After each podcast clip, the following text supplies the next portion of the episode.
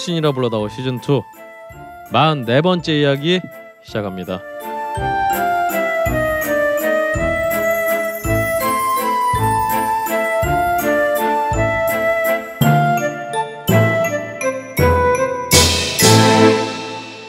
전 세계에 계신 걸신원 여러분 안녕하십니까?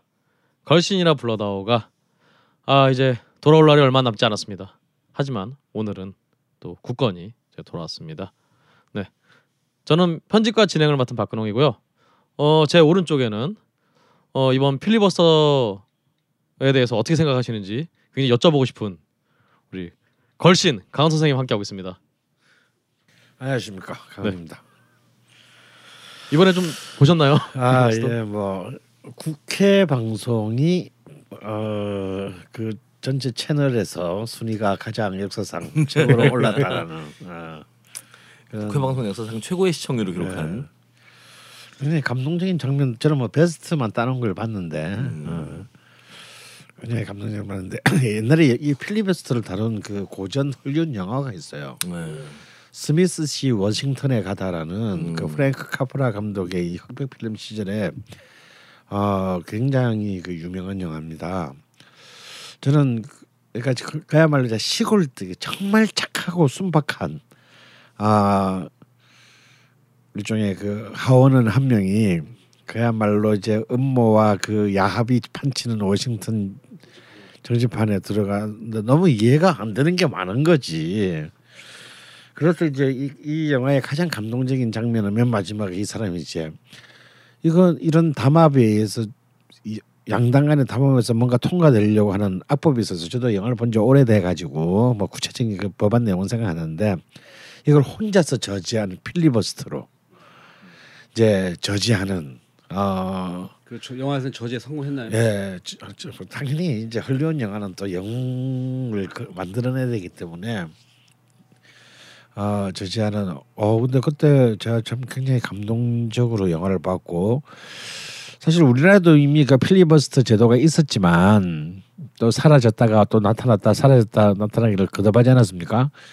그래서 이제 그 음, 김대중 전 대통령이 의원 시절에 필리버스트를 굉장히 감동적으로 한 적이 있었죠. 근데 그때 제가 그 영화를 볼 때는 그런 역사를 몰라서 아 우리나라 의회에서는 이런 감동적인 장면이 왜 없을까?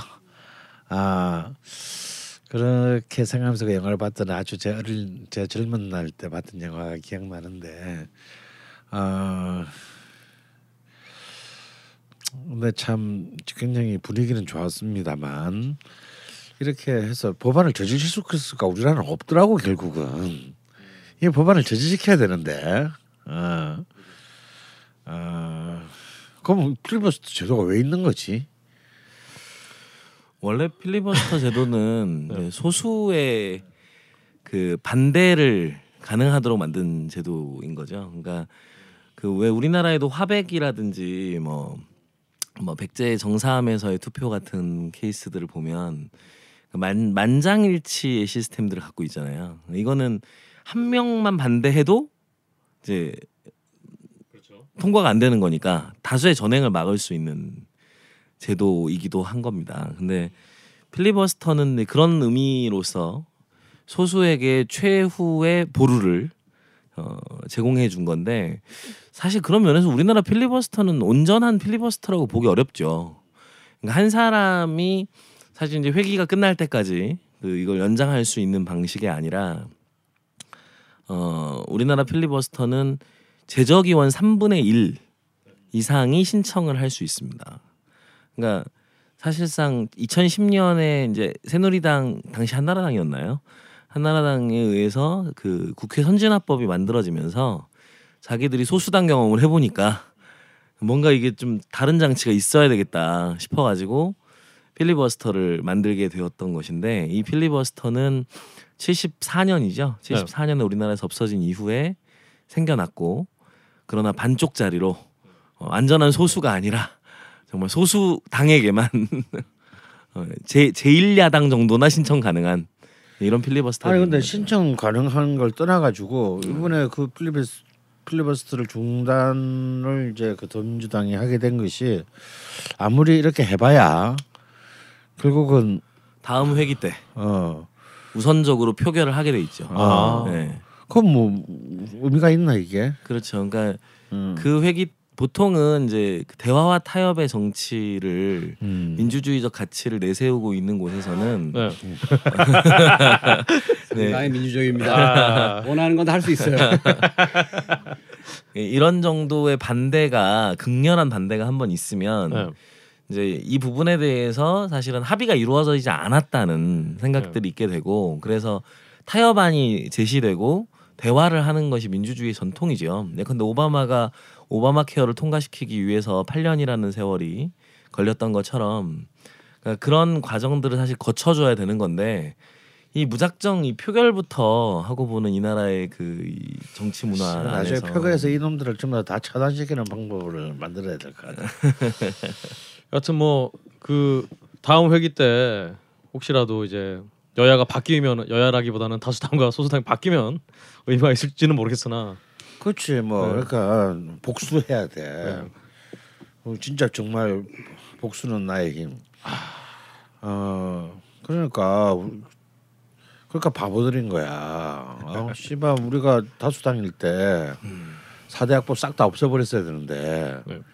뭔 합의는 씨발 개새끼들하고 무슨 인간이 합의한다는 거야. 생각해보면 새누리당 의원들이 이 정말 필리버스를 한다고 생각했을 때 이 사람들이 그거 한번 보고 싶다 진짜. 진짜 수, 무슨 얘기를 할까요, 대체? 얘기할 내용이 있을까 참 궁금하긴 해요. 얘기를 할 수 있을지 그 새누리당이 만약에 필리버스터를 하면 네. 우리는 이제 우리나라의 필리버스터 제도는 미국과 다르게 네. 미국은 참 자유민 자유가 그 최대 확장된 나라인 것처럼 네. 미국은 그 주제에 제한이 없습니다. 네. 근데 우리나라는 반드시 관련된 얘기를 하게 되기 그렇지. 때문에 맞아. 그것이 이제 새누리당이 어려운 문제다. 아. 예. 관련된 얘기를 하기 그렇죠. 쉽지 않거든 그게. 그 영국은 뭐 처음 시작할 때 뭐 무슨 인사말도 뭐 이렇게 아 오늘 참으로 좋은 세익스피어의 말이었다는 뭐 이런 식으로 뭐 시작한다면서요. 근데 서양에서는 이제 대부분 이제 성경책을 주로 읽는다더만요. 아, 아. 길잖아 이게. 아하. 그리고 뭐 그 저도 역사를 찾아보니까 미국의 어떤 의원은 필리버스터를 신청해 놓고 이게 털다가 네.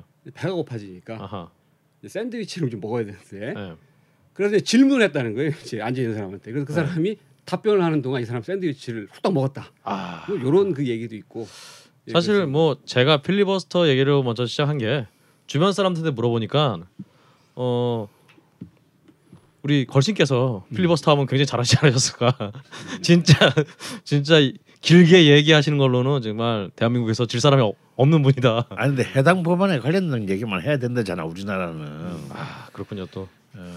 그러면 해당 법안에 관련된 음식 이야기, 해당 법안 그러니까 테러와 관련된 비상식량 위주가 되겠구만요. 아 그렇지 그런 걸로도. 주로 비상식량의 역사. 어. 역대 비상식- 테러 테러리스트들의 명리학 분석. 뭐 맞아요. 내가 한때 빈라덴의 사주를 분석한 적이 있습니다. 빈라덴의 그 성년 원리치가 밝혀져 가지고 음. 빈라덴의 또 명식 분석이야. 뭐, 할- 뭐 몇시간 걸겠네. 아 그리고 윤봉길 의사하고 어느 여기서 이제 윤봉길 의사가 나오는 게 좀 이상하긴 한데. 뭐 일본 입장에서는 테러리스트니까. 아 그렇네요. 어, 아, 그렇네. 또뭐 들으시는 분들 중에 또 불쾌하신 분들이 있을 수 있지만 사실 원래 테러리즘이라는 말이 우리말로 하면 공포주의란 뜻이잖아요. 네. 그러니까 사실 로베스피에르의 그 공포 정치를 영어로 하면 테러리즘인 아 그렇군요. 거고요. 그러니까 공포를 정치적 수단으로 활용하는 모든 행위가 음. 넓게는 테러리즘의 범주 안에 들어갈 수 어. 있는 말이니까. 일본에 네. 공포를 안겨주셨으니까. 그렇죠. 네. 어. 공포를 정치적 수단으로 대한민국의 독립을 네. 임시정부가 살아있음을 만방에 알리신 일이기도 한 거죠. 알겠습니다. 그러면 김구가 동양의 오사마 빈 라덴이 되는 건가요? 어 그러게요. 참 그렇네요. 뭐 그럴 수 있겠네요. 네. 자 이 이런 와중에 뭐 다 이미 등장하셨지만 그리고 굳이 소개를 하자면 우리 또 우리 자집사님 음. 자방고노님 함께 하고 있습니다. 안녕하십니까. 네. 자랑고등어입니다. 네. 그 필리버스터 얘기를 네. 뭐 가장 뭐 이슈가 됐던 네. 그 대한민국을 하여튼 그 저는 그런 생각을 했습니다. 네. 저희 그 방송이 저희가 지난번에 녹음할 때도 뭐 순위 하락에 대해서 얘기를 아좀 네. 그랬는데 어, 네. 첫 번째로는 이제 두 가지 생각했는데 네. 걸씨라 불러다오 청취율 하락 방지법을 좀 만들어가지고 아, 하락 안 되게 함과 동시에 네. 저희가 방송을 네. 한 20시간 연속 방송을 해가지고 방송을 듣는 다른 사람들이 다른 방송 못 듣게 네. 걸씨라 불러다오 필리버스터를 좀 하면 어떨까? 아 지금 자방고등께서 생각을 지금 책상을 네. 쾅쾅 치시면서 음, 지금 별별을 테러 터셨어요. 방지법 되는 일이 없어요 지금. 아또 이 박영선 의원이 또 음. 광광 울었다고 새로운 또 신조어를 만들어 주셔갖고 예. 좀 가슴이 좀 아픈데요. 자 그 옆에는 또 우리 조정원 선생님 함께 하고 있습니다. 네. 그 어쨌거나 역사적인 어, 필리버스터가 네. 좌절이 되고 그러게요. 그 또 어제는 또 역사적인 날이었죠. 음. 어, 3일절이기도 했고. 아 그렇네요. 네, 또, 또 한편으로는 또 어제는 또 한국의 네. 어, 스트리밍 서비스로 아 그렇죠 그렇죠 비틀즈가 처음 풀린 그렇죠. 어, 날이 됐습니다. 정말 어, 열광하고 기념하지 않을 수 없는 날이지 않을까 개인적으로는 그렇게 그렇죠. 생각합니다. 바로 그 전날 한국 대중막상이 열렸는데 13회 한국 음. 대중막상이 열렸는데요. 아 참 신문에 참 안 나오더라고요. 네. 어 한국 대중음악상을 그식 얘기가 생각나는데 네. 그 이제 음악 장르가 쭉 많이 있지 않습니까? 그렇죠. 그 중에 그 jazz and crossover라는 아 분야에서 그렇죠. 예. 그 저는 이제 그 밴드를 처음 들어봤는데 NEQ라는 밴드가 아, 수상을 예. 이번에 또 수상을 했어요. 예, 네네. 그분들이 상 받으러 무대에 올라와가지고 네. 수상 소감을 이런 식으로 얘기했습니다. 감사합니다. 아, 저는 이 상을 받을지 몰랐는데 상을 주셔서 네. 대단히 감사하고 이 자리를 빌어서 네. 그 어제 저희 그 음반 판매된 집계가 된 네. 그 메- 이메일을 받았는데 저희 앨범을 구매해 주신 여덟 분께 감사를 드리겠다고 이분이 수상 소감으로 그런 얘기를 했어요. 그러니까요. 여덟 장 산 앨범이 네. 올해 대중음악상에 jazz and crossover 부분에 수상이 됐고 이분의 그 마지막 마디가 참 심금 울렸습니다. 네. 그 앨범을 제작하는데 도움을 주신 뭐 베이스의 누구, 네. 드럼의 누구 이분들과 여덟 장 판매 수익금을 골고루 나누겠다. 아. 예 예. 하, 가슴이 좀 아픕니다. 예. 새해에서 참 아프네요. 예. 시상식에 오- 올라간 주인공이 정말 그 세상에 대한 멋진 이야기를 해서 화제가 되기도 하지만 참 이 아픈 현실을 또. 얘기를 하는 것도 좀 안타까운. 그분이 그 여덟 분의 이름을 다 호명하려다가 안 했다고 하더만요. 또그 20년 만에 또 네. 레오나르도 디카프리오가 아 그렇죠. 나무주연상을 네. 수상을 했는데 그 올라가가지고 시상 소감이 기가 막혔더군요. 그러게요. 네. 환경 문제에 대해서 지- 진짜 자신과 그 아카데미 어, 측의 악연에 대해서는 이런 방구 얘기하지 않고 네. 오직 영화를 찍으면서 자신이 심각하게 느꼈던 환경 문제에 대해서 정말 진심으로 호소하고 내려가는 아주 멋진 모습을 또 볼 수 있었습니다. 할리우드 스타들이 그런 거 참 잘하는 것 같아요. 딱히 누굴 꼬집지는 않는데 음. 많은 얘기를 하긴 하는데 아, 그런 거 참 잘하는 것 같아요. 아 그렇습니다. 이렇게 공사 다망하는 가운데 저희 또 우리 걸신어 분들께서 음식 얘기는 하나도 안 하고 시작해 가만 보니까. 어, 아 그럴까요? 장훈이도 네. 아니 아니 아니 뭐 그래서 그런 게 아니라 이렇게 어, 요, 요새 소개드렸는데? 요새 우리의 시작이 음. 네. 어, 왠지 왜냐면요 저희가 음식 얘기, 음식 팟캐스트라고 음식 얘기만 줄창하면 또 그렇죠. 재미없지 않습니까? 음. 순위도 떨어지는데 그래서 그 방지법을 만들어야 된다니까. 그러니까 저희 광 예, 광광 좀 싫어하는 건 다 방지법을 좀 만드는 것도 네. 좋은 것 같아. 광광 울면서 자살 방지법 음. 뭐 이런 네. 거.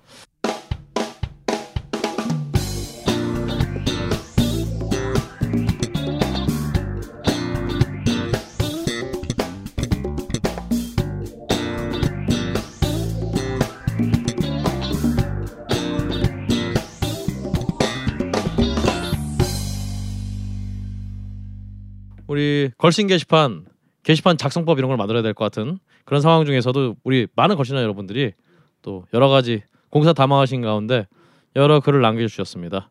하나씩 좀 소개를 해드릴까 해요. 자, 어 휴고님께서 야 이거는 이거는 바로 우리 자방고도님께서 한번 소개해 주셔야 될 것 같은데요. 이분이 평양냉면을 만들어 보았습니다라고 우리 과거 걸신께서도 맹렬히 시도하셨으나 그렇게 썩 만족스러운 결과를 못 내신 평양냉면을 직접 만드셨다고. 평양냉면이라는 음식을 접한 건 올해 늦 여름쯤 정도밖에 안 되는 사람입니다. 오. 처음으로 제가 가본 곳은 강남 우레옥이었는데 처음엔 솔직히 좀 실망했고 두 번째 우레옥 본점에 방문했을 때 냉면의 매력에 빠져들게 되었습니다. 음흠. 집이 서울이 아닌지라 자주 먹고 싶지만 한 달에 두 번 정도씩은 방문해서 먹곤 했는데 집에서도 이놈의 평양냉면이 계속 생각이 나가지고 직접 평양냉면 프로젝트를 가동했습니다. 야. 먼저 준비 과정은 평양냉면 관련 서적과 인터넷 기사, 블로그 등 자료를 훑어가지고 아무래도 만들기 쉽지 않은 음식이라 비슷한 맛을 내는 레시피를 거는 거의 없었습니다. 네. 구글을 검색해 보니 우레옥, 봉, 평양면옥, 봉피향 등 레시피가 정리된 것이 있었어요. 일단 육수 이게 실제로 그 우레옥 레시피 같은 경우는 여기저기 많이 공개가 돼 있습니다. 아 그렇군요. 예, 예. 네. 일단 육수 레시피는 그것을 가져와서 만들었어요. 그런데 문제는 면인데 몇몇 블로거분들은 칼국수식으로 만들기도 했는데 비주얼과 식감에서 완전 다른 결과물이 나온 것이 나올 것이 뻔해 보였어요. 그렇죠. 그래서 전부터 생면 파스타를 만들고 싶어 눈여겨보던 필립스 제면기를 알아보기 시작했는데 중고나라에 마침 이게 13만 원에 있어가지고 샀습니다. 재료는 봉평 메밀가루 1kg, 감자 전분을 처음에 준비했고 육수 재료는 이제 우레옥 레시피대로 소고기 양지, 국간장, 소금 이렇게만 준비를 했습니다. 고명으로는 이제 배, 동치미, 무, 대파 이렇게 준비했고. 이 면을 뽑았는데요. 첫 번째 도전은 봉평 메밀가루 200g에 감자 전분 100g, 물 100g 정도를 사용해서 제면기에 넣었는데 면발이 뽑혀 나오는 걸 보니 성공했나 보다 싶었지만 이걸 손으로 들어 올리니까 5mm도 안 되는 길이로 다 끊어져 버렸습니다. 반신반의하면서 삶아봤는데 뜻밖의 탄력은 있었고 아무래도 이제 전분이 들어갔으니까 그렇군요. 탄력은 있었고 이틀 후 다시 도전을 하기로 하면서 면은 다 쓰레기통에 버렸어요. 아, 지- 그저 세상에서 다 드셔야 되는데 이거. 음. 두 번째 도전은 전분을 이제 감자 전분에서 고구마 전분으로 바꾸고 음흠. 여기에 0.5g 정도의 면 강화제 탄산수 나트륨 요거를 넣었습니다. 메밀 125g, 고구마 전분 125g 동량으로 넣고 이제 탄산수 나트륨을 0.5g, 물을 110g 정도 사용해서 면을 만들었어요. 그러면서 이제 면 만든 사진을 같이 올려주셨고 어, 그럴듯해 보기에는? 뭐 그럴싸해 네, 보입니다. 네. 다음으로 육수는 이제 물 2리터, 양지 고기 800g, 소금 4g, 간장. 음흠. 근데 이제 요거는 원래는 80ml 정도를 넣을 예정이었다고 5시간 정도 물에 고기를 삶으면서 육수를 냈는데 물이 증발할 만큼 계속 이제 1시간 단위로 물을 추가해 가지고 음흠. 최종적으로 2리터를 맞춰 가면서 계속 이제 끓이셨다고. 음흠. 끓이고 난 다음에 상온에서 식히고 냉장고에 넣어서 차갑 차갑게 식힌 다음 면보로 이제 이물질과 기름을 걸러낸 다음에 유리병화에 보관했습니다. 고명은 이제 삶은 양지를 차갑게 식힌 다음에 썰었고 배는 이제 채를 썰고 동치미 무 를 이제 얇게 썰었습니다. 음흠. 이렇게 다 만든 다음에 유기 그릇을 하나 사서 담고 싶었지만 그냥 스텐 그릇에 담았어요. 스탠그를 집에 있기도 참 쉽지 않은데. 그럼요. 이게 네. 면기잖아요, 이게. 그러게요. 최종적으로 아무래도 우레옥의 배추김치가 들어가지 않아 고명에서 오는 맛은 좀 달랐지만 육수는 확실히 우레옥 스타일입니다. 고기 국물에 국간장이면 비슷한 맛을 내는 걸 확인했어요. 음흠. 면발은 매끄럽게 잘 빠졌지만 메밀향이 덜한 느낌이었습니다. 식감은 시파 시판하는 것보다는 못하 약간 못 미치지만 뭐 만족할 만한 식감으로 잘 나왔던 것 같아요. 아쉬운 것은 동치미를 샀는데 다 안 익은 상태의 동치미를 사갖고 신맛이 좀 적었다는 것이 아쉬웠고 하지만 그것이 이제 우레옥의 육수보다는 깔끔한 맛이 좀 덜한 것 같았다. 그래도 이제 제법 평양냉면 같은 맛을 내서 다음번에는 시행착오 없이 만들어 먹을 수 있을 것 같았습니다 라고 하면서 이제 사진을 쭉 올리셨는데 어, 상당히 뭐 그럴싸해 보입니다. 그러게요. 예예 그 육수 색깔도 뭐 우레옥 아, 정말 비슷해 보이고 요런 이제 글을 올려주셨는데 결과적으로는 꽝은 아니었다. 오호. 예, 요런 이제 글을 올려주셨습니다. 이 중간에 고구마 전분 이런 거 넣은 건 좀 어떤가요? 아 그건 뭐 이제 찰기 아, 아무래도 메밀은 이제 찰기가 없으니까 네네. 근데 그걸 이제 감자에서 고구마 전구 전분으로 바꿔가면서 실험을 하셨다고 하는데 냉면 선생님도 뭐 음. 많이 만들었었잖아요.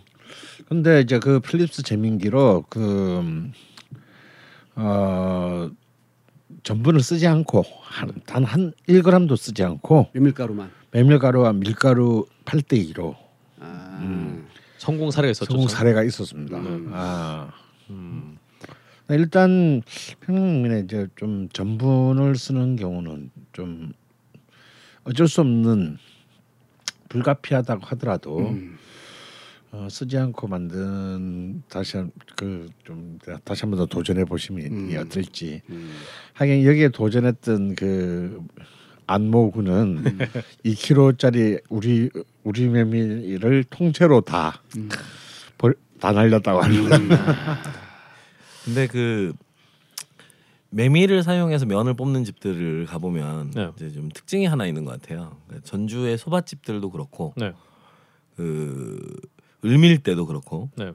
그러니까 끓는 물까지는 아닌데 익반죽이라고 네. 하죠. 아, 네. 네. 예, 그런 이제 반죽을 물을 사용하는 게 한 가지 있고 또 하나는 수직 직화방으로 음흠. 어, 면을 삶는 물 위에서 곧바로 아, 면을 그렇죠, 뽑아서 그렇죠. 떨어뜨리는 거죠 물 속으로. 그래서 잠깐이라도 이게 마르는 순간 아. 바로 끊어져 버리는 속성이 있기 때문에 아. 그런 걸 좀 고려해 보시면 어떨까. 약간 필립스 제명긴 좀 약간 안 좋은 이 옆으로 뽑아져 나오니까 이게 좀안 음. 좋은데 여튼 이게 원래 평양냉면을 많이 드신 분이었다면 이런 시도를 못 하셨을 텐데 음. 이분 드신 지 얼마 안 돼갖고 어떤 약간 초보자의 어떤 행운이라기 보기 행운이라기보다는 하여튼 무모함이 어떻게 또 이런 결과를 낳은 것 같습니다. 초면에 좀 그렇지만 어떻게 할때 용감하다 이런 아, 얘기 했지 않습니까? 예 예. 근데 어, 그 용감하셔서 또 어, 형 멋지시죠. 결과를 딱 내시는 거니까 음. 이분 이과 출신이신가? 이제 문과는 이런 역시 용기 있는 자가 미인을 얻고 좋습니다. 과감한 자가 새로운 음식을 만드는 법이죠. 그렇습니다. 하여튼 어 평양냉 다시 한번 또 시도해 보시면은 음. 한번 저 얻어먹고 싶네요. 동치미를 샀다고 했는데 네. 동치미 무만 쓰고 동치미 국물은 안 쓴 것 같아요. 육수를 만드는데. 섞어 보시기도 하셨다고 하는 것 같은데요. 음. 아마 이제 그 인터넷에서 우레오 풍, 어, 평양면 그렇죠. 우려옥이나 봉피향은 거의 100% 고기 육수만을 쓰기 때문에. 그렇죠, 그렇죠. 예. 아, 근데 어, 한 6대 4 정도 비율로 섞어 보시는 것도 괜찮다. 어, 동치미를 아, 옛날 남포면 옥식으로다가 예. 그렇죠. 음, 아 안타깝게 겨울이 다 지나갔네요 또 근데 그렇습니다. 예 다음으로 아 이것도 우리 자방구동님께서 한번 또 이게 자꾸 레시피라서 음. 1871번 게시글 아, 그 아이디가 잘 됐다. 어 아, 아니 효야 님인데 효야 님이 네. 올려 주신 잘 됐다 님은 잠시 후에 소개를 드리고. 아 알겠습니다. 예, 예. 효야 님이 이제 우리 아이 밥상 문제로. 그렇죠. 제목으로 중요합니다 이거. 우리 아이 밥상 문제로 글을 올려요. 하시면서 올해로 결혼 3년 차입니다. 네. 아 아들이 하나 있으시고 네. 지금까지 젖을 빼고는 아들과 아내 모두 집에서 아 남자분이 이제 올려주신 건데 밥을 네. 차려 먹이고 지내고 있습니다. 아들이 이유식을 집에서 직접 모두 하다 보니 벌써 11개월을 먹여 키웠군요. 식재료 모두 직접 구이, 구하거나 키워서 식탁에 올렸습니다. 미역이 필요할 때는 시골에 가서 미역을 따다 말렸고요. 그래서인지 11개월 동안 감기 한 번 안 걸리고 너무 건강하게 자랐습니다. 그런데 한데 이 상황에서 큰 고민거리가 생겼어요. 바로 음. 장류를 어떻게 하느냐인데 된장, 간장. 근데 믿을 만한 곳이 없을까요? 있으면 추천해 주십시오. 장을 직접 담궈 보려 했는데 그럴 만한 집 환경이 되질 않습니다. 부탁드립니다, 걸신 여러분. 예. 전에 한번 언급하신 적이 있었는데 예, 이게 장을 요새 집에서 담기가 쉽지 않죠. 대단한 아버지이신 것 같네요. 예, 예. 그러게요. 근데 이제 말씀하셨는데 장 된장 같은 경우는 집에서 이제 뭐 부모님들이 이제 직접 담궈서 보내주시는 된장하고 네. 시판에 되는 된장을 직접 먹어보면 네. 가장 큰 차이가 뭐냐면 네. 그 된장국이나 된장찌개 같은 걸 끓인 다음에 네. 한 번에 다 안 먹고 음흠. 이게 남은 다음에 먹어보면 직접 담은 것과 시판 된장의 맛이 확 차이가 납니다. 아 그렇군요. 그 시판 된장 같은 경우는 두었다 먹는 경우에 된장 맛과 향은 거의 없고 음흠. 짠맛밖에 안 남아요. 아 이게 참 신기하더라고요. 근데 직접 담은 된장은 두었다 먹어도 그 된장 맛이 여전히 유지되는데 저도 그래서 그런 점을 고민을 하다가 제가 이제 찾은 그나마 네. 찾은 시판 된장 중에 뭐 먹는 거는 천년의 유산 그 전통 된장이라는 제품이 있어요. 네네. 저는 요거를 이제 사다 먹어봤는데 저는 뭐 이 집과 아무 그 이해관계가 없기 때문에 네네. 그나마 이것이 직접 담은 된장과 가장 그 비슷하고 요리를 해서 먹은 다음에 뒀다 먹어도 여느 다른 시판 된장처럼 짠맛만 남는 그런 스타일은 아니더라. 된장 향이 좀 남는다. 된장이 남고 네. 굉장히 구수하고 예, 만드는 방 이거 국산이고 다 재료가 어 그렇군요. 예예 예 예, 그런 게 하나 있습니다. 그렇군요. 오늘 전에 사실은 한번 소개해 주셨는데 걸신께서 또 드시는 된장이 또 따로 있죠.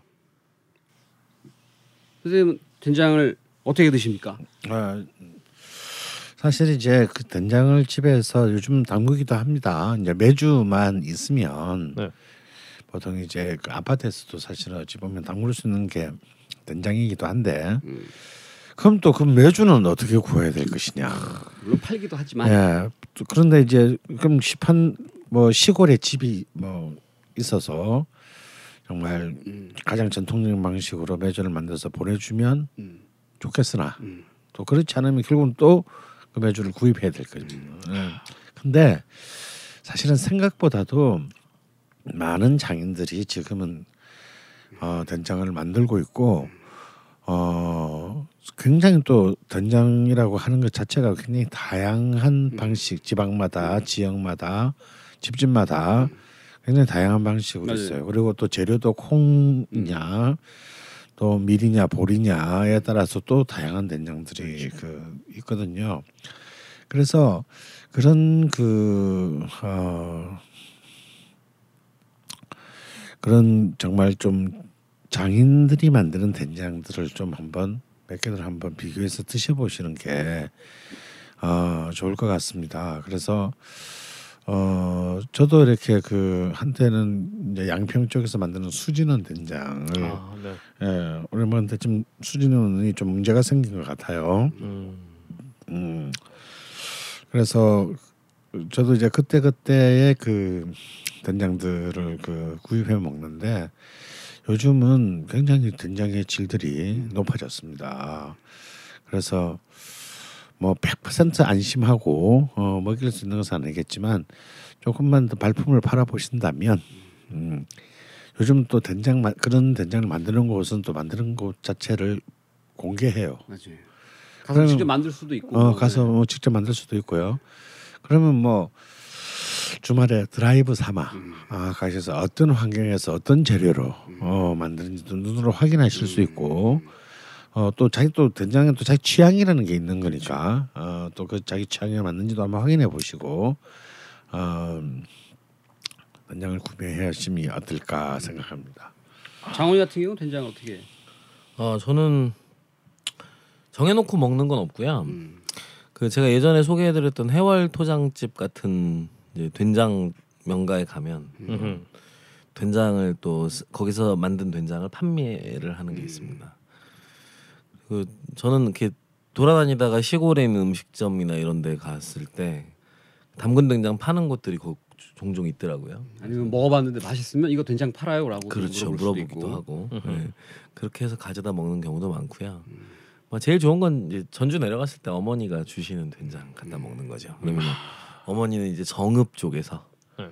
이렇게 그 에, 모든 식재료들을 이렇게 음, 직거래로 이렇게 대서 드시는 곳이 있는데 이제 그쪽에서 이제 된장이나 고추장도 같이 가져오실 때도 있고 음. 사실 어제도 집에서 오는 길에 마늘 고추장을 얻어 왔습니다. 오, 그래서 그런 식으로 돼서 먹죠 저는. 음. 알겠습니다. 근데 가끔 이렇게 그 시중에서 피판하는 된장을 사서 반반씩 섞어서 쓸 때가 더 맛있을 때가 많은 것 같아요. 아 파는 거랑 네. 받아온 거랑. 네, 파는 거랑 받아온 거랑 절반씩 섞어서 먹으면 그러면 음 저는 그게 입에 맞을 때가 더 많았던 것 같아요. 음. 아, 지금 굉장히 좋은 얘기를 했는데 아, 특히 이 정도로 관심을 가진 분이라면 한 세 종류의 된장을 그 셀렉션을 해볼 필요가 있다. 음. 그래서 그 그때 그때 그종 어, 된장들을 자기만의 방식으로 블렌딩을 해서 그래서 된장찌개를 끓일 때와 된장국을 끓일 때와 무침을 할 때와 아니면 무슨 양념장으로 만들 때와 어, 굉장히 각기 다른 맛들을 연출할 수 있습니다. 어, 그러니까 저 같은 경우는 이제 까만 색깔을 띠는 된장이 이제 하나 있으면 집장. 네, 집장이 하나 있으면 그러면 이제 좀 노, 진짜 노란색, 진짜 똥색 그런 된장 너 하나 있으면 좋고 그리고 이제 좀- 색깔이 똑같잖아요. 그렇죠. 너 하얀 미소? 어. 하얀 미소 이렇게 세 가지 정도 있으면 음식의 색깔을 variation을 할 때도 좋은 것 같아요. 아 그렇군요. 네. 하여튼 맛있는 된장으로 향해 가는 길은 어, 굉장히 좀 신경을 많이 써야 된다. 그놈이는 된장 어떻게 먹지? 저는 사실 된장이라는 걸 제가 따로 먹는 경우는 잘 없고 다- 마커가 또 그런 거 신경 별로 안 쓰고 사니까. 다만 최근에는 그냥 그 일본 된장 사서 그냥 그냥 간단하게 이좀그 그냥 된, 된장국 국도 아니고 뭐 미소국이라고 해야 되나 미소시루라고 해야 되나요? 음. 그걸 간단하게 끓여 먹는 정도를 음. 하고 있습니다. 그게 음. 깔끔하고 좋더라고요. 네. 음. 그렇게 먹고 있습니다. 알겠습니다. 다음 글은 또 우리 잘됐다님 글, 우리 또 자방고등어님을 음. 호출하는 글이죠. 아이디 잘 됐다. 네.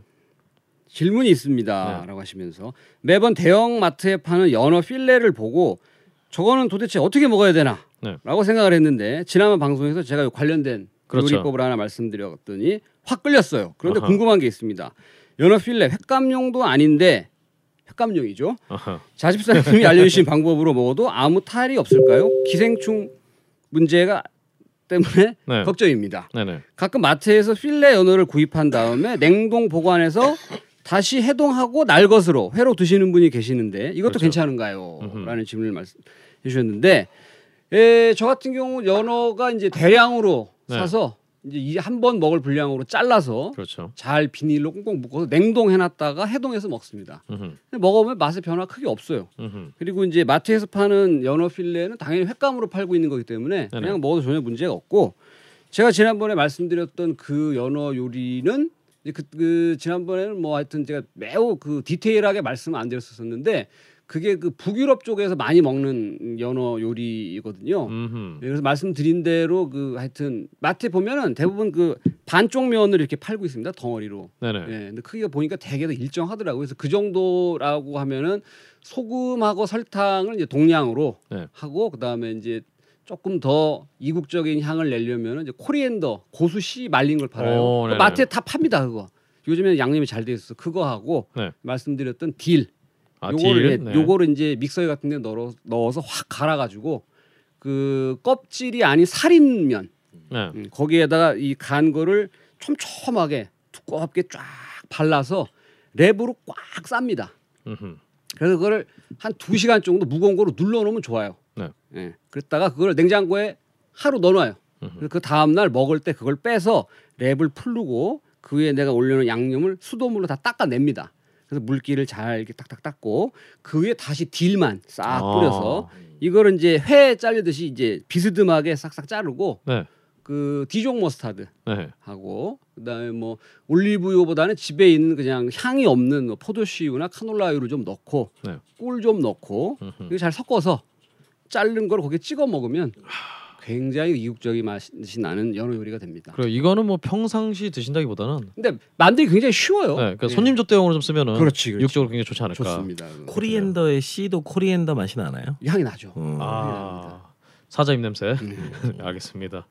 다음 글은 저희가 음아 우리 신바의 종님께서 이 우리 또 로지스 씨 요즘 로지스 씨가 계속 좀 화제가 되고 있는데 네, 있네요. 로지스 씨 본점에 다시 그 주방장님이 돌아오셨다고. 음. 그러니까 이제 본점에 다시 돌아가시면은 원래의 맛을 맛볼 수 있다. 음흠. 아무래도 그 주방장님께서 어, 저희 방송을 들으셨나 봐요. 음. 아 뜨거라 하시면서 음. 지점이 아니라 본점으로 다시 돌아오셨다고 합니다. 음.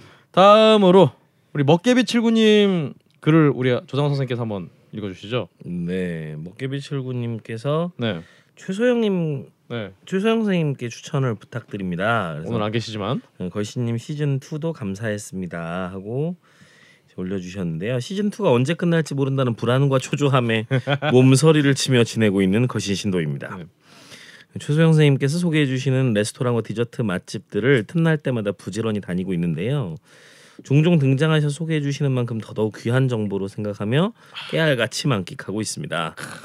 최근에 아내와 함께 이태원에 있는 카페에서 제법 훌륭한 어, after, afternoon tea 세트를 네. 어, 네. 맛볼 기회가 있었는데요. 홍차와 달달한 먹거리들을 곁들여 한가로운 시간을 보내다 보니 저희는 자연스레 디저트의 여왕님을 떠올리게 됐습니다. 그래서 다음에 최 선생님께서 출연하신다면 afternoon tea 세트 맛집 추천을 꼭 부탁드립니다. 이렇게 올려주셨네요. 그래서 점심과 저녁 사이 허전함을 채워주는 간식과 티타임이 될 수 있는 그런 곳을 원하셨네요. 추신으로 걸신님 건강과 앞두신 스케줄을 생각할 때 휴식기가 길어질 것 같아서 불안과 초조가 큰데요. 아쉬운 마음이지만 그간 소개해 주신 음식들과 맛집이 적지 않은 만큼 마음 편히 휴식기 보내시길 바라겠습니다. 그래서 한편으로는 꾸준히 청취하고 있는 맛있는 라디오를 걸신 외전 삼아서 더 열심히 듣겠습니다. 라고 건강하시라고 아유, 감사합니다. 기원해 주셨습니다. 어, 맛있는 라디오로 외전으로 생각하겠다. 그렇죠. 그쪽에서는 저희를 외전으로 생각하죠. 신경도 안 쓰잖아요. 근데 아니 사실은 저는 이거 조장 선생님께 부탁드린 게 왠지 홍차 좋아하실 것 같아서 아 저는 사실 홍차 중에서 제가 제일 안 좋아하는 게 홍차. 아 그렇군요. 잘못. 찾았군요. 한데. 저는 원래 이제 보이차를 한동안 마, 아. 오랫동안 심취해서 마셨었고 아하. 그리고 녹차도 좀 네. 마신 적이 있었는데 제가 홍차 쪽 홍차는 별로다. 참 잘 모르겠네요. 결국 찻잎은 결국 똑같은 찬, 그 똑같은. 찻잎인데. 사실 또 이 홍 afternoon tea 세트니까 디저트도 굉장히 중요한데 사실 저는 이태원 하면 생각나는 그 디저트 제일 그 맛집이라고 하긴 좀 그런데 하여튼 맛집이 그 타르틴이라고 음. 그 타르트 파는 근데 그 집은 제가 생각에 너무 비싸요. 음. 너무 가격대 성능비가 너무 떨어진다. 음. 그 점에서 좀 추천드리기 좀 그렇고 우리 자원근 의원님 혹시 생각나신 거 없습니까? 저는 그 afternoon tea 세트라는 그 어떤 형태를 개인적으로 별로 좋아하지 않습니다. 아 그렇군요. 네, 홍차는 좀 좋아하는데 네. 예. 그래서 뭐 저는 뭐 특별히 지금 추천할 만한 집은 생각이 나지 않는데 네. 그 상식 차원에서 이제 말씀을 드리자면 afternoon tea 세트라는 게 공식이 있습니다. 아 네. 대부분 가면 이제 3단으로 된 네. 이걸 갖고 오는데 네. 1단, 2단, 3단에 올라가는 그 음식이 다 정해져 있습니다. 아하. 1단에는 이제 샌드위치류가 오호. 대부분 올라가고 2단에는 뭐 스콘이라든지 아. 마들렌 네. 마카롱이라든지 아니. 마카롱 3단에 올라갑니다. 삼단에? 삼단에. 이게 아하. 공식입니다. 오. 아하. 예. 알겠습니다. 사실 이거는 우리 걸신께서는 별로 이런 거 안 좋아하시기 때문에 네. 여쭤봐도 크게 특히 뭐 지금 뭐 얘기하고 있는 건데? 저희 저희가 지금 필리버스터를 하고 있어가지고 정의와 국회의장 수준의 반응을 지금 열심히 해. 얄짤 허리 안 아파? 화장실 화장실 제가 지금? 기저귀를 차고 있습니다. 그래서 얄짤 없이 처선 선생님 오시면은 이걸로 특집을 좀 마련해 달라고 말씀드려야 될 것 같고요. 어 다음으로 우리 우리 아 참 우리 1886번 게시글인데요. 어닉 0508님이 와인 와인 관련 질문드립니다 하고 터키 와인이라고 질문 주셨는데요. 근홍 씨가 이건 네. 읽어보실까요? 안녕하세요. 스페인 말라가에 거주하고 있는 걸신 팬입니다. 야, 또 스페인에 계시네요. 예전에 강원 선생님께서 와인 바를 하신 걸로 알고 있는데요. 그때 혹시 터키 와인도 접할 기회가 있으셨는지 궁금합니다. 아, 터키 와인이 생산되는지는 확인이 안 되는데요. 왜냐면 일단 터키는 이슬람 지역이고, 네. 아, 그렇네요. 어, 근데 사실은 이제 그 특히 그 아나톨리아 반도, 그러니까 흑해 주변 지역, 네. 흑해 주변 지역이 사실상 이제 와인의 발상지다라는 것은 지금 거의 정설이 되고, 되고 있습니다. 음흠. 조지아 지역. 네, 이제 그루지아죠. 예. 그루지아네. 아 그래서 지금 이제 그루지아 같은 데서는 이제 다시 자, 자신들의 진짜 정말 가장 그 오리지널 전통을 다시 되살려서 어 이제 와인들을 출하하고 있고요. 다음에 레바논 와인이 굉장히 유명하죠. 오. 예, 레바논의 이제 와인도 제가 취급한 적이 있습니다. 어 그리고 물론 이스- 이스라엘 이스라엘에서도 와인을 생산합니다.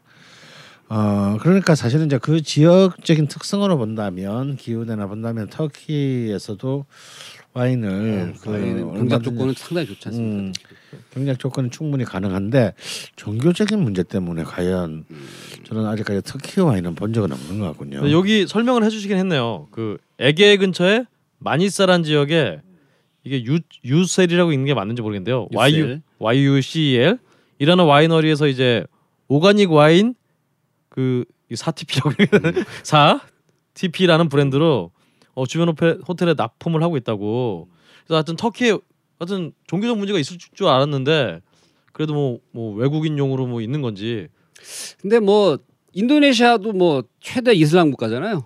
근데 그 이제 인도네시아는 그 글렌피딕 위스키 수입 1위 나라거든요. 아, 물론 이제 발리가 있기 때문에 네. 관광지 때문에 그렇긴 하지만 네. 근데 이분이 저도 이제 궁금한 사항을 여쭤보셨는데 한국의 선생님이 이제 경험이 있으시니까 와인 바를 운영하시면서 알게 된 기본적인 유통이나 음. 수입 경로가 어떻게 되느냐 알고 계시면 설명을 좀 해주십시오. 어 이거 이 장사의 어떤 노하우를 아 글쎄요. 그 사실은 이제 그 이 술 대한민국에서 술에 관한 한 법령은 사실은 굉장히 세계적으로 이를 찾아볼 수 없을 정도로 까다롭습니다.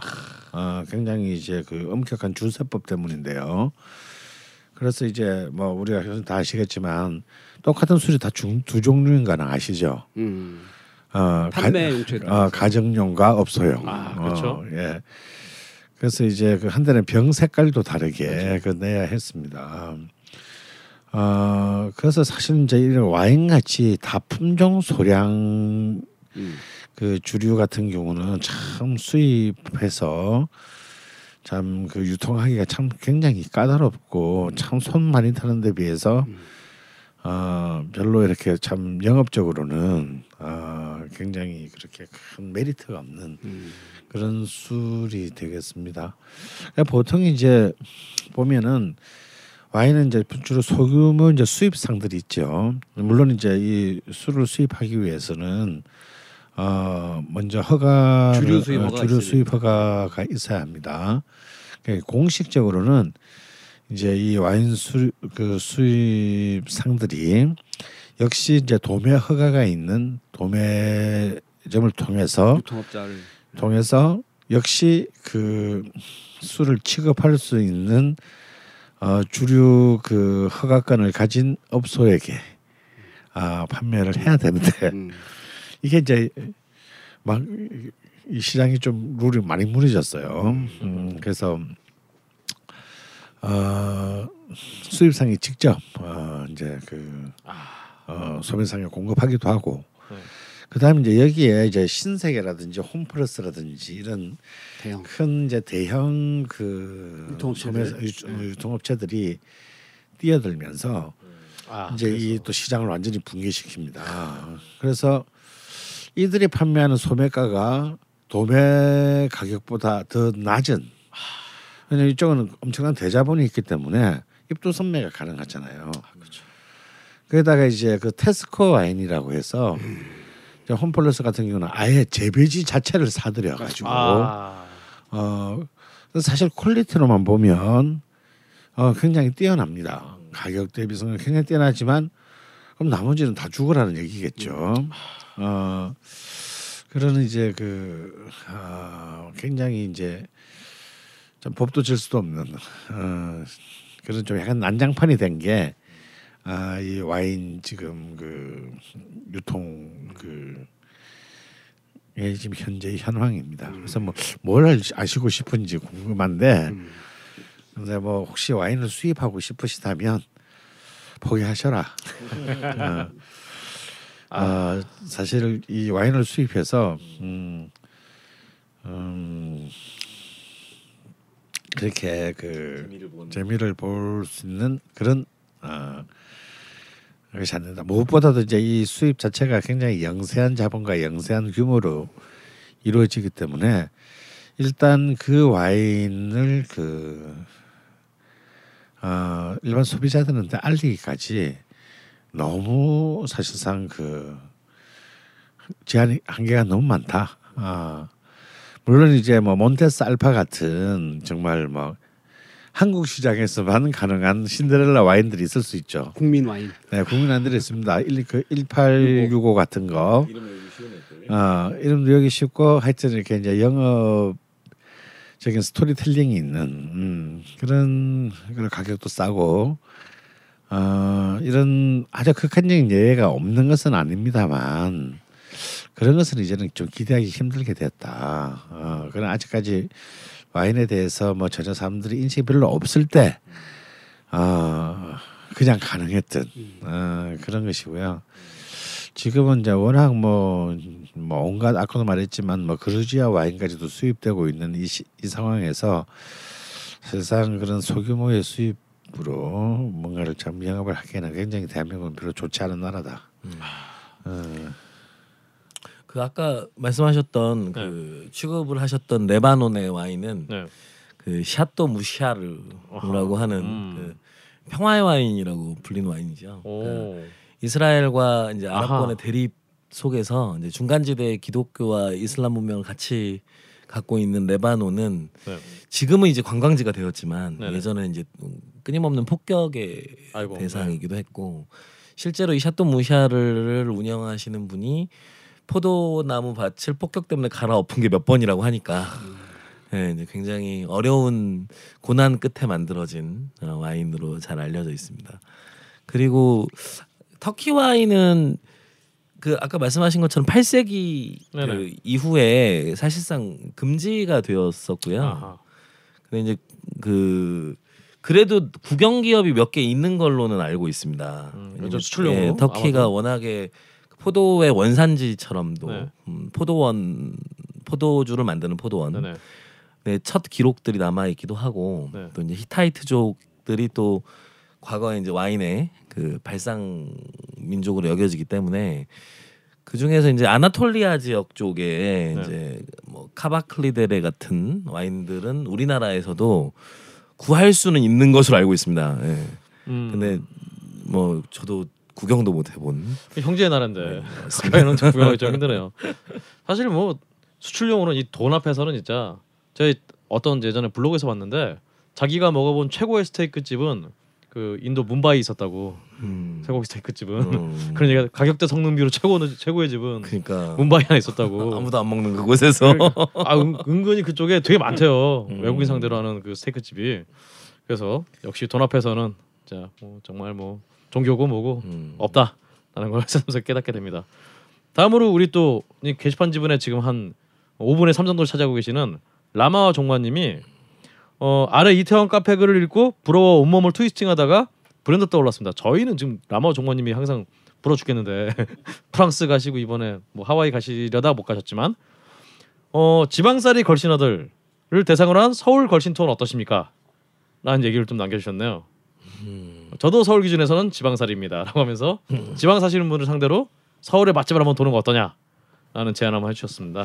어, 그 재밌네요. 예. 어, 한번 할까요? 서울의 맛집이 제일 많잖아요, 사실.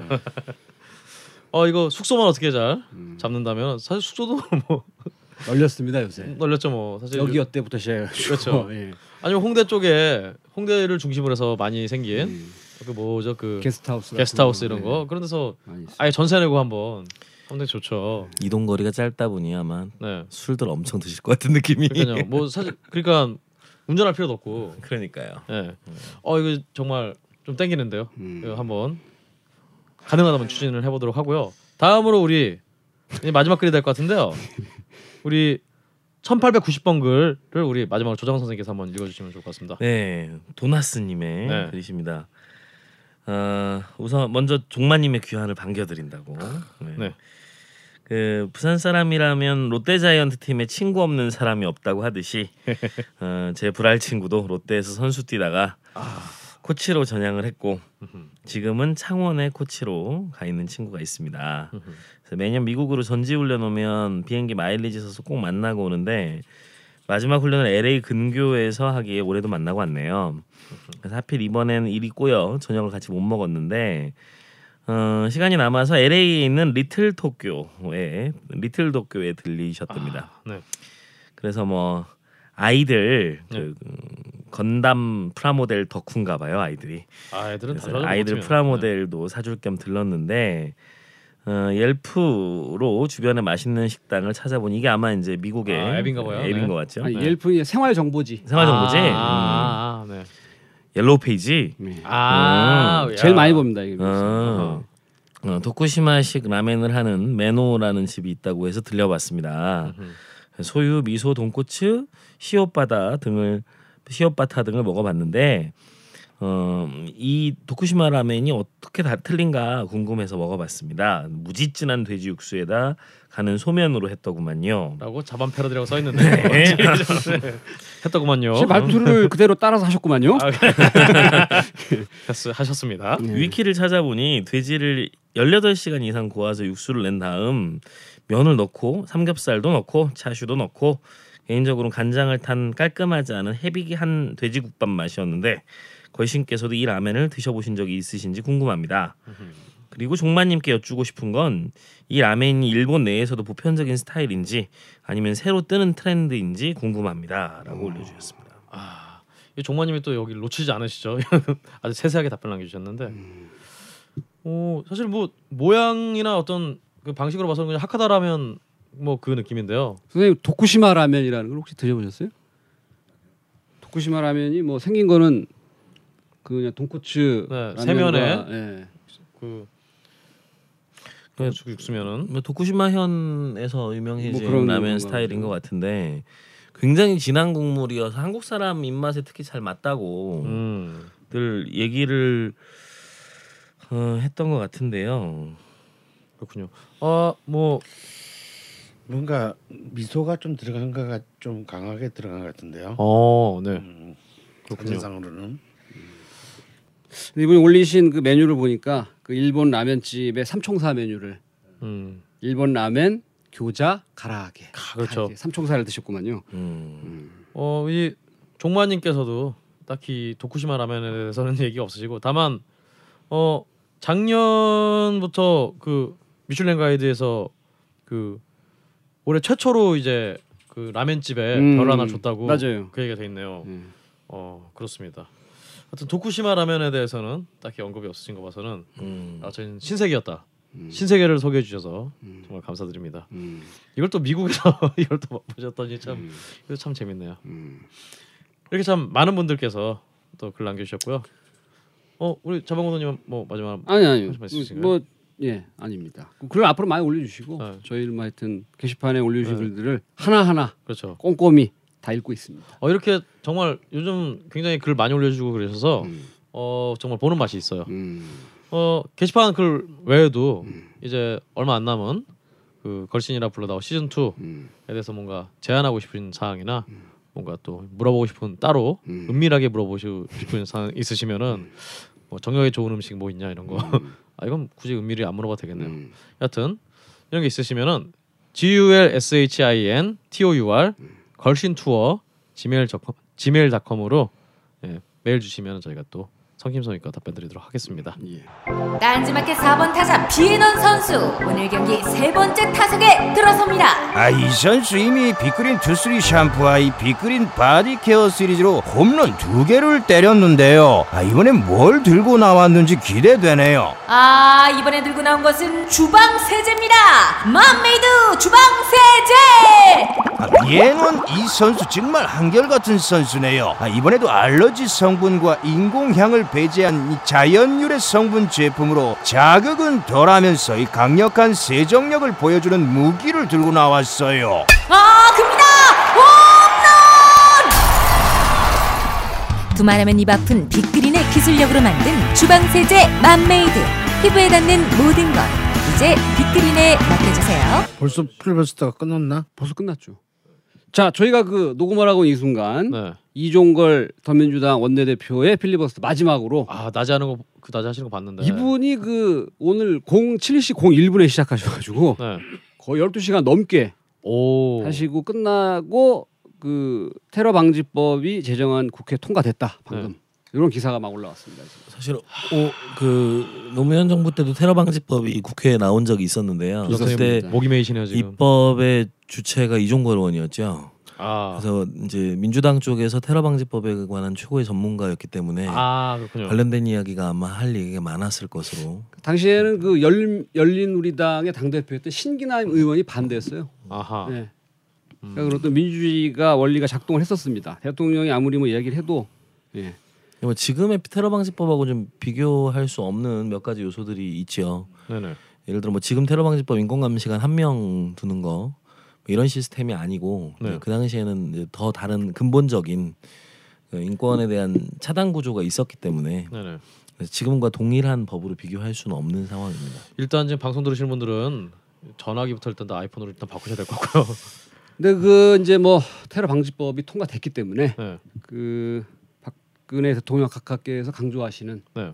여러 가지 일 중에 그 일자리 창조는 열라만이 됐다.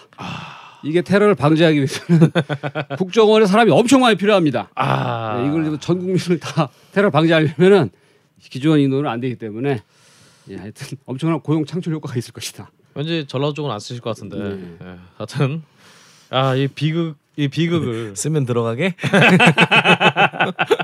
아 목구멍에 포도청인데. 여하튼 거기 가서 또 이렇게 네. 어, 난장을 펴보는 것도 아, 한번 예. 그러게요. 제 운세가 제가 다시 한번 강조드리지만 우리 걸신께서 봐주신 운세로는 제가 연말에 크게 이름을 떨칠 그런 좋은 거나 좋은 건지 나쁜 건지 모르겠으나 유명해지는 방법은 항상 두 가지입니다. 네. 예. 국정원에 취직한 락커 이런 걸로. 그렇죠. 인디신의 적화된 인디신의 네. 어떤 올바른 음. 무슨 정말 개소리를 하는 건지. 자, 조장 선생 준비되셨습니까? 아, 네. 알겠습니다. 자 이렇게 아 참 뭔가 답답하면서 이게 이런 상황에서 저 밥이 넘어간 밥이고 뭐고 이게 넘어가겠습니까만 그래도 힘내서 우리 또 힘을 내야 또 저희가 이 시국을 헤쳐나가지 않겠습니까? 네. 그런 의미에서 또 우리 항상 제철 음식이나 또 제철의 어떤 제대로 되는 어떤 식재료를 소개해 주시는 조장훈의 음식의 순간 시간입니다. 네. 참 오랜만에 어, 돌아온 것 같습니다. 항상 오랜만이에요, 선생님. 아니에요. 이제 음식의 순간에서 제철 음식을 다룬 건 두 달 만입니다. 아 그렇군요. 네, 왜냐하면 지난번 2월 달에는 제가 또 후쿠시 어, 그렇죠. 후쿠오카를 후쿠시마를 후쿠시마 만들 뻔했네. 큰일나죠. 네. 후쿠오카 얘기를 했어서 아 사실 3월 달에 뭐 제철인 음식들이 많죠. 아 그렇죠. 예, 겨울에서 뭐, 딱 봄이 되는데 이제 그렇죠. 이제 봄나물들이 막 올라올 때이기 때문에 뭐, 네. 뭐 봄동 뭐 냉이 달래 뭐부터 시작해서 네. 그 온갖 봄나물들을 맛을 볼 수 있는 철이고요. 또 어, 경칩이 지난 해일이 되면 지난 첫 번째 해일 날 선농단에 제를 지내고 또 소를 한 마리를 통째로 잡아서 끓였던 어, 설렁탕의 또 계절이기도 합니다. 그러니까 저는 그러니까 2월에서 3월 경에 네. 그 3, 4월이었던 것 같아요. 3, 4월 지나가는 즈음에 어 2000년대 한 중반쯤에 동학을 가지고 소설을 써보겠다고 아 그 최재우의 동학의 동학의 발상지였던 경주부터 시작해서 최초의 지- 접이 만들어졌던 진주 그렇죠. 그리고 이제 최초의 봉기가 있었던 어 장성과 부안의 어 에, 저기 고창의 고부 아 고부 그렇죠. 예, 그리고 이제 부안의 백산 뭐 이렇게 쭉 그 남부 지역을 어, 거의 한 15일 정도 일정으로 돌았던 적이 있는데요. 그때 이제 돌면서 인상적인 풍경들을 몇 가지 봤어요. 네. 그 인상적인 풍경들 중에 하나는 이제 보리싹이 네. 올라오는 겁니다. 그러니까 오. 이 붉은 대지 위에 네. 그 음, 보리싹들은 이제 지푸라기를 덮어 놓잖아요. 그 지푸라기를 덮어 놓은 사이 사이로 이제 보리싹들이 올라오고 그리고 이제 3월이 되면 그 지푸라기들을 걷어내서 이제 빛을 받게 하는데 어 그에 따라서 음, 4월까지 너무 추워가지고 네. 가지고 보리싹들이 아. 다 얼어가지고 아이고 보리싹들이 다 노래져 있는 바람에 농민들의 시름이 걱정되던 그런 기억들이 있습니다. 어, 사실 이 보리싹을 어, 우리가 음식 재료로 쓰는 경우가 뭐 그렇게 일상 일반적이진 않죠. 한식에서는 뭐 싹 많이 뭐 그런데 하여튼 서양에서는 네. 아, 네. 요 보리를 삶아가지고 네 네. 샐러드에 넣어서 많이 먹습니다. 네. 아. 예. 그런데 이제 이 보리싹은 이제 경칩에는 보리싹 점을 점이요? 네 보리싹 점을 치기도 했습니다. 아 그래서, 점. 아 네. 네. 그래서 이제 한 해를 시작하면서 농가에서 자라고 있는 보리싹의 성장 상태를 보아서 그해 농사의 풍흉을 예측하는 음, 음흠. 것입니다. 그래서 이제 경칩이니까 딱 이 무렵이죠. 이제 이 무렵에 그러게요. 보리싹이 자라고 있는 상태를 봐서 음, 얘기를 하는 건데 어 되게 이제 우수와 춘분 사이의 절기에서 이제 이 점이 어, 한 해의 농사를 점치는데 가장 정확한 점 중에 하나다라고들 오. 이야기합니다. 점이 아니라 이건 뭐 애칭이네요 그냥. 그렇죠. 네. 그렇게 이제 얘기를 하는 거죠. 어 그래서 이 이 철에는 사실 정말 그 이 보리싹을 가지고 하는 음식을 짓는 것도 참 죄스러운 일이죠. 아 그렇죠. 왜냐면 싹인데 여기서 보리싹을 헤쳐버리면 그냥 뭐 어떻게 키워? 어 보리가 날 때까지 보릿고개를 넘겨서 네. 이제 간신히 생계를 음. 유지해갔던 음. 서민들의 입장에서는 자신의 생계를 갉아먹는 일일 수도 있는 그렇죠. 거죠. 진짜 먹을 게 없어지니까. 그렇죠. 제몸 예. 파서 먹는 건데 그럼 완전.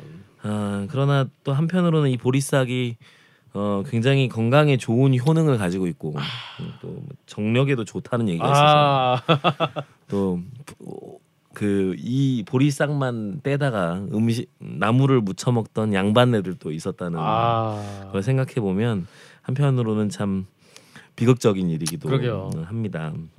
그래서 뭐 그런 어, 누군가를 누군가의 생명을 담보로 한 미식을 추천드리고 싶지는 않고 어, 제가 오늘 말씀드리고자 하는 식재료는 어, 다시 바다로 갈까 합니다. 아 바다로. 음, 바다로 갈까 해서 이 철에 3월에 제철이 되는 음식들 중에 이제 일단 첫 번째로 칠 만한 음식은 바지락입니다. 바지락. 아. 정말 바지락은 국민족이 아닌가요?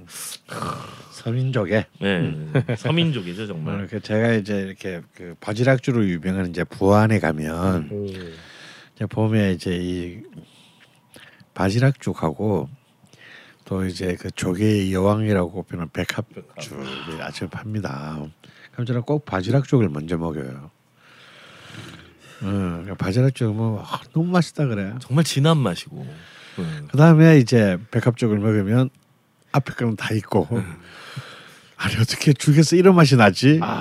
그래서 아, 정말 그때 제가 물론 가격도 물론 백합죽이 훨씬 비싸죠. 이제 백합죽 앞에서 작아지는 바지락죽인데 하지만 또 가만히 생각해 보면 이 바지락죽이야말로 어, 참 많은 사람들에게 가장 질리지 않은 어, 생존과 기쁨을 줬던 또 조개 아니겠습니까? 그렇죠. 어, 가장 토속적이며 어쩌면 우리 서남 해안에 내었던 그 민초들의 삶을 상징하는 조개이기도 하죠. 김밥 전국에서 맛볼 수 있는 유일한 조개. 요새 요새 사람들은 바지락을 칼국수에서 제일 많이 먹는 것 같아요. 그렇죠, 그렇죠. 음, 칼국수 집 가면 이제 그거 까느라고 정신이 없는 집들이 있죠. 근데 이제 바지락은 특히나 이 조혈 작용에 도움이 되고 혈액 순환에도 도움이 되고, 아, 피 만드는데. 네. 예 맛의 진함에 비해서 다이어트에도 효능이 있고 오. 간 건강에 도움이 돼서 저 같은 사람이 꼭 먹어야 하는 아. 음식입니다. 근데 이제 바지락을 많이들 이제 칼국수에 넣어서들 드시는데 바지락으로 하, 생각나는 음식 어떤 거 있으세요? 그러니까 사실 바지락 칼국수는 항상 불만이에요. 음, 그 이게 바지락 칼국수는 이게 조개 맛이 나는지 안 나는지 이것도 잘 모르겠고 음, 그냥 그래서 근데 또 칼국수 빼고는 뭐 된장찌개 정도? 그렇죠. 바지락 된장찌개. 네. 예. 정말 김밥 천국에서 나오는 바지락 된장찌개. 혹은 이제 순두부에도 가끔 섞여 나오는 그 정도밖에 사실은 뭐 저는 음, 그 외에는 잘 모르겠습니다. 음. 바지락을 가지고 술찜을 어, 술찜. 아, 매우 쉽게 만들 수 있는데 음. 그 사실 그 바지락 칼국수집 우리나라에 있는 네, 한 그릇에 막 6천 원 정도 뭐 하지 않습니까? 그렇죠. 근데 이게 대부분 중국산 수입입니다. 아, 이게 중국산은 상당히 커요 바지락 음흠. 담아가 큽니다 아. 이게 국산은 좀 작고 네, 근데 그 뭐 상관없어요 맛은 제가 볼 때는 뭐 비슷한 것 같아요. 비슷하네요. 예, 음. 그 사가지고 와서 하여튼 그 국물을 물은 한 방울도 넣지 말고 예. 정종만 부어가지고 정종. 예, 아, 정말 그 진하고 바지락의 향이 아주 그냥 후끈 올라오는 음. 매우 그 하여튼 맛있는 사- 바지락 술집 만들 수 있습니다. 아. 예. 맞습니다. 바지락의 수- 이렇게 술찜을 하거나 바지락 찜을 하거나 네, 했을 때 좋은 점은 이 된장찌개 넣으면 사실 된장 맛밖에 안 나잖아요. 그렇죠. 네, 그래서 이제 바지락의 그 맑은 맛보다는 진한 맛을 위주로 음. 느끼게 되는데 네. 사실 바지락 자체가 갖고 있는 그 맑은 맛을 느껴보는 것도 참 괜찮은 방식입니다. 자체에 또 감칠맛이 있습니다. 그렇죠. 예. 음흠. 그래서 저 제가 이제 추천드리고 싶은 음식은 이철은 바지락이 정말 제철이니까 네, 좋은 바지락을 사셔서 다른 거 없이 음. 부추만 넣고 음. 네, 바지락 부추국을 한번 끓여 보시면 정말 바지락의 풍미를 음. 느끼실 수 있습니다. 전혀 어렵지 않고요. 아 쉬워요. 네. 그래서 그런 방식도 있고 또 한 가지는 보통 봉골레 파스타를 어, 만들 네. 때 네. 이제 바지락을 쓰지 않고 원래 모시조개를 많이 쓰죠. 모시조개를 많이 쓰는데 바지락을 넣어보셔도 바지락이 워낙에 맛이 또 진하기 때문에 괜찮습니다. 어, 네. 그래서 바지락으로 봉골레 파스타를 해보시는 것도 괜찮은 방법이다라는 걸 추천을 드리고 싶어요. 야, 바지락에 서양 음식은 왠지 잘 안 어울리는 그런 느낌이긴 한데. 네. 오 그렇군요. 그리고 이제 요새는 이 서해안 갯벌 체험들이 많잖아요. 음. 이제 그래서 그 아이들 데리고 주말에 뭐 가시게 된다면 네. 이제 갯벌에 가가지고 아이들이랑 같이 그 어, 여기까지 오는 가슴까지 오는 장화 신고 아하. 어, 들어가서 호미 하나 들고 호미 하나 들고 그래서 그렇게 캐 와서 먹으면 아이들도 또 그 자연으로부터 이 식재료를 채취하는 경험들을 또 해볼 수 있으니까 그렇죠. 참 좋은 일이 되지 않을까 생각합니다. 근데 바지락이 또 이게 이, 좀 왠지 흙이나 모래가 좀 많이 씹히잖아요. 해감 해감이 중요합니다. 중요합니다. 해감을 잘해야죠. 네. 해감 중요하죠. 특히 또 이 이 모래 같은 거 씹으면은 음. 어머님들이 이제 당장 뱉으라고 음. 원래 잘 안 먹이시니까 그 모래를 모래나 이런 거 먹으면은 남성 성기능에 좀 문제가 생긴다고 이런 속설들이 있어서 음. 이, 이 조개 자체를 아예 못 먹게 하는 집도 있는데 음. 이 바지락 같은 거는 그 말 나온 김에 해감을 하실 때 예. 그 조개류를 큰그 볼에다가 네. 담고 이제 소금을 왕창 집어넣고 네. 바닷물처럼 짤 정도로 소금을 넣고 네. 이제 해감을 하- 이제 어둡게 한 다음에 해감을 많이 하시는데 저는 개인적으로 그렇게 해감을 해보니까 네. 해감이 100%안 돼요. 음흠. 음. 솔직히 말해서. 네. 그래서 이제 두 가지인데 첫 번째는 볼에다가 조개를 막바로 넣지 마시고 네. 채반 에다가 채반, 예. 채반에다가 조개를 넣은 상태에서 그 채반채 볼에 그 볼에 넣으셔야 돼. 음. 어, 네. 왜냐하면 그냥 이 볼에다가 조개를 넣고 해감을 하면 얘가 뱉기도 하지만 다시 거기서- 먹어 이놈을. 아, 먹는 근데 채반에다가 한번 해서 하면 이 안에. 빠지기 때문에 이놈이 먹을래도 먹을 게 없어. 아. 그리고 어둡게 하시는데 거기에다가 이제 수저 같은 쇠를 하나 넣어두시면 네. 해감이 확실히 더 좋습니다. 어, 쇠를. 쇠를 넣어두시면 수저 같은 거 하나 넣어주시면 됩니다. 네. 음. 그리고 해감은 뭐 이- 인터넷 같은데 찾아보면 뭐 한두 시간 정도 하면 됩니다. 그런데 저 개인적으로 한두 시간 절대 안. 됩니다. 하룻밤 해야지. 자기 전에 해놓고 자야 돼요. 음. 그래야 이게 충분히 빠집니다. 그래서 아침에 이 채반만 막만 이렇게 싹 들면 네. 이 조개가 이제 딸려 나오고 네. 그 아래 이제 모래가 가라앉는 걸 눈으로 확인할 수 있는 아. 반드시 그렇게 하셔야 됩니다. 그래서 농도 중요합니다. 민물에 담그는 순간 음, 꽉 닫고 아, 그렇군요. 네, 아, 안 열어버리기 때문에 망한다. 민물에 담그시면 안 되고 죽으니까. 네. 네. 농도를 제대로 맞춰서 담그시는 게 굉장히 중요하고 그리고 식초를 넣는 방법도 음. 있습니다. 어, 네. 네, 식초를 넣으면 또 열어주는 음. 어, 것도 있다고 하고 그런데 이제 선도가 좀 떨어지거나 아하. 과도하게 이제 알이 탱글탱글해지거나 뭐 하는 문제가 좀 있을 수 있죠. 음.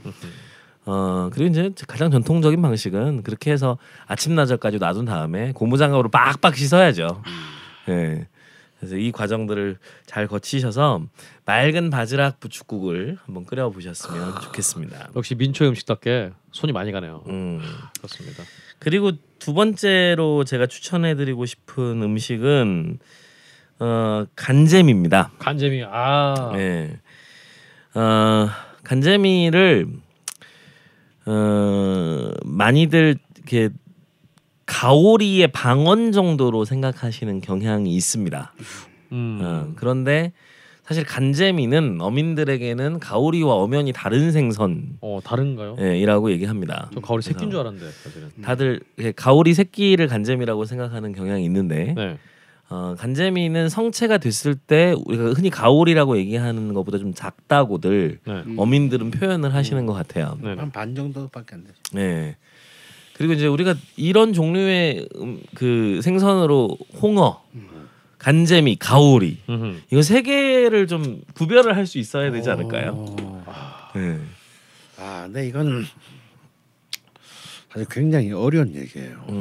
음, 들어가면 저도 그러니까 늘 그 책을 볼 때마다 기억하고 덮으면 까먹고 이렇게 하게 되는데 자 간단하게 이제 한번 예를 들어보죠. 음.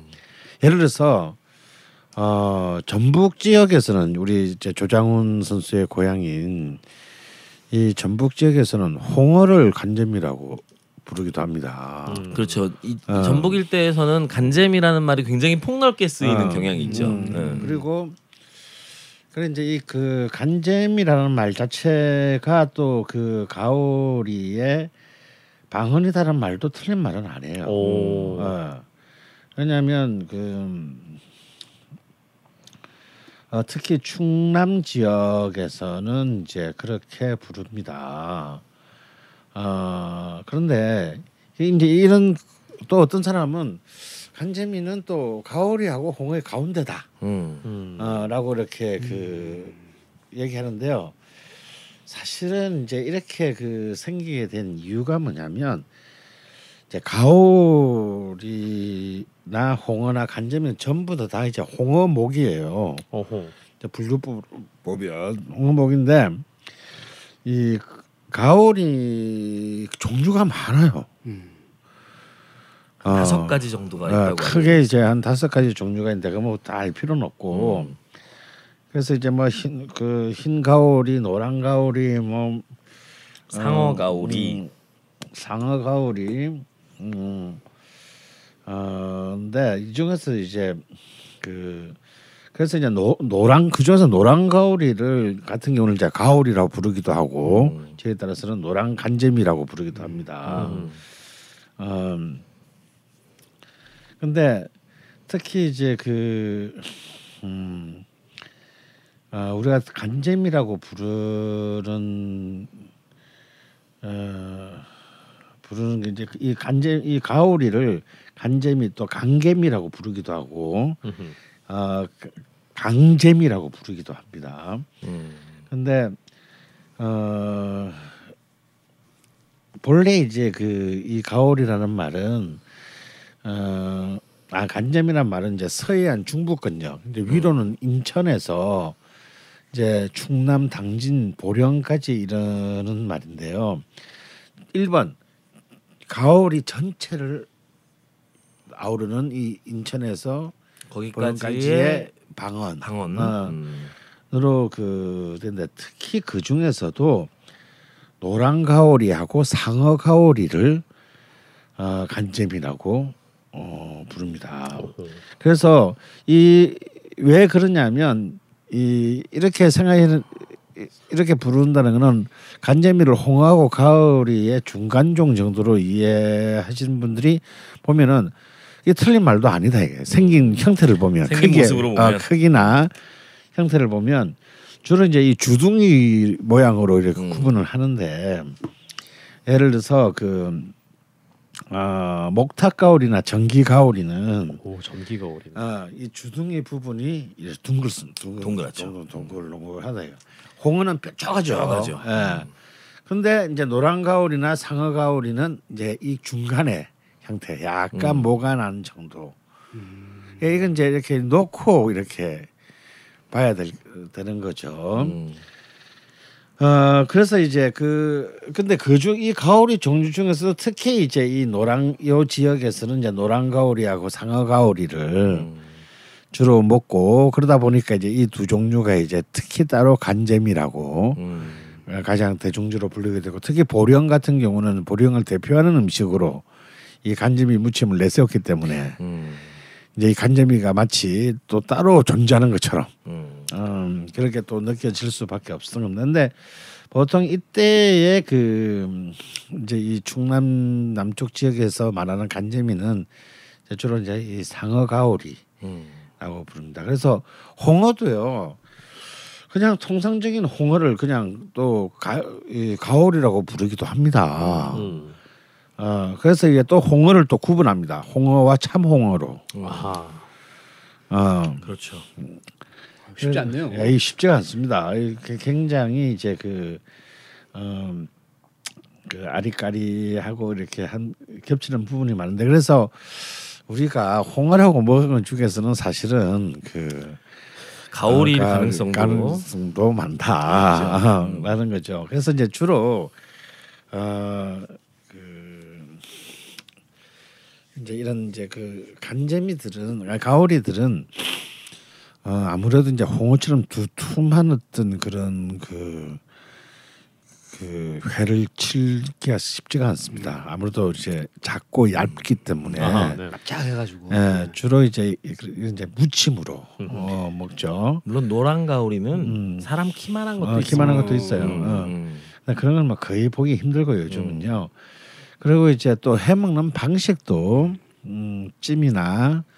홍어찜이나 이런 무침처럼 이렇게 찜과 무침으로 먹기 때문에 사실은 이제 꽤 오랫동안 그렇게 그남 어 이제 헷갈리는 것으로 이제 이렇게 남게 된 거죠. 음. 근데 실제로 그 홍어 같은 경우는요, 뭐 붉을 홍자를 쓰기도 하고 넓을 홍자를 쓰기도 하는데 실제로 옛날에 문헌에서는 저 함경 남도 지역부터 시작해가지고 부산 꺾어서 이렇게 이 동해, 남해, 서해안 모두에 삼에서 다 잡혔어요. 그렇기 때문에 더 이제 이그 혼란을 어, 사실상 가중시켰던 겁니다. 어, 그래서 이걸 따로 이제 우리가 그 특히 이제 홍어의 본바닥인 이제 서남 해안에서는 이제 따로 그 하나를 분리해서 이제 음. 참홍어를 음. 신설한 거죠. 그러니까 어. 음, 그래서 이게 실제로 이제 대, 속 퍼져 있는 속설과 음. 심지어 학계의 정설이 일치하지 않는 않을 정도로 음. 혼란한 논의가 있는 영역입니다. 그러니까 예를 들어서 옛날에 이 홍어가 작은 홍어죠 물론 음. 홍어가 근해에서 다 잡힐 때는 전북에서는 그 홍어를 두고 간잼이라고 불렀어요. 음흠. 어 거의 구별하지 않고 그리고. 경북에서는 가불이라고 불렀어요. 음. 그리고 함경도에서는 물개미라고 불렀어요. 음. 어, 이런 식으로 그 이제 홍어의 이름도 굉장히 다양했다. 그러면 이제 우리가 옛날에 왜 함흥냉면에 뭐 홍어 들어간 게 진짜 네. 홍어냐를 아. 가지고 이제 논란이 있죠. 어, 논란이 굉장히 많았습니다. 사실은 이제 그 당시에는 이제 함경남도에서도 홍어가 잡혔기 그렇죠. 때문에 넣었을 거라고 추정합니다. 네. 근데 지금은 지금은 굉장히 귀한 음식이었대요. 귀한 음식이죠. 음. 어, 근데 원래 얘가 남진화해성 어종이기 때문에 이게 난류를 타고 얘가 또 입이 고급스러워서 새우, 게 같은 갑각류들만 또 먹는 경향이 있답니다. 그래서 새우의 북상 시기에 맞추어서 함경도까지 정말 생태학적으로 우성인 애들이 올라가는 거죠. 음흠. 그래서 걔네들이 잡히는 거기 때문에 함경도에서 잡히는 물개미는 특히 크고 굉장히 좋은 음. 애들이 잡혔다고 알려져 있습니다. 아, 실한 애들이 그렇군요. 예. 그런데 어민들은요 확실한 구별법들을 몇 개 갖고 계신 것 같아요. 음흠. 일단 이제 가오리의 경우에는 그 꼬리 끝에 치라고 하는 그 독가시가 있습니다. 네, 네. 특히 노란 가오리가 대표적인데 이거는 한번 쏘이면 이제 엄청나게 이제 예, 아프고 실제로 독이 퍼져서 어, 심각한 경우에는 죽음에 이를 수도 있는 것으로 알려져 있는데 또 어민들이 맛이 제일 없는 가오리죠. 그렇죠. 아, 예, 그렇군요. 맛없죠. 어민들은 이 가오리 가시를 떼 가지고요. 그 피부병 그 바다에서 일하다 보면 생기는 피부병 같은 게 있나 봐요. 네. 그 자리를 가시로 긁으면 오. 낫는다 그래가지고 야. 이 가시를 이 치를 또 떼서 네. 이용을 하시기도 했던 것 같아요. 홍어는 치가 없습니다. 아하. 예, 그 대신 홍어는 홍어젓이라고 만만한 게 홍어젓이라고 뾰족해가지고 만만하게 보기엔 엄청 크죠. 예, 건드리다가 이게 다칩니다. 음. 그래서 사실 어민들이 잡자마자 얘를 제거를 한다 그래요. 아. 네, 그래서 만만한 게 홍어젓이다 뭐 아. 이런 얘기가 어, 나왔던 것 같습니다. 그래서 홍어는 이게 없고요. 간재미를 구별하는 확실한 방법은 사실 사후적 구별입니다. 간재미도 크기가 평균적 크기는 뭐 홍어 성체의 한 절반 정도밖에 되지 않는다고 얘기를 하지만 이것도 바다에서 사는 애들인지라 어떤 애들은 또 크거든요. 네. 근데 간재미를 확실하게 호- 구별할 수 있는 방법은 간재미는 뼈 속에서 암모니아 발효가 거의 일어나지 않습니다. 음. 그래서 간재미는 놔두면 발효가 되는 것이 아니라 썩어요. 아 그렇군요. 예.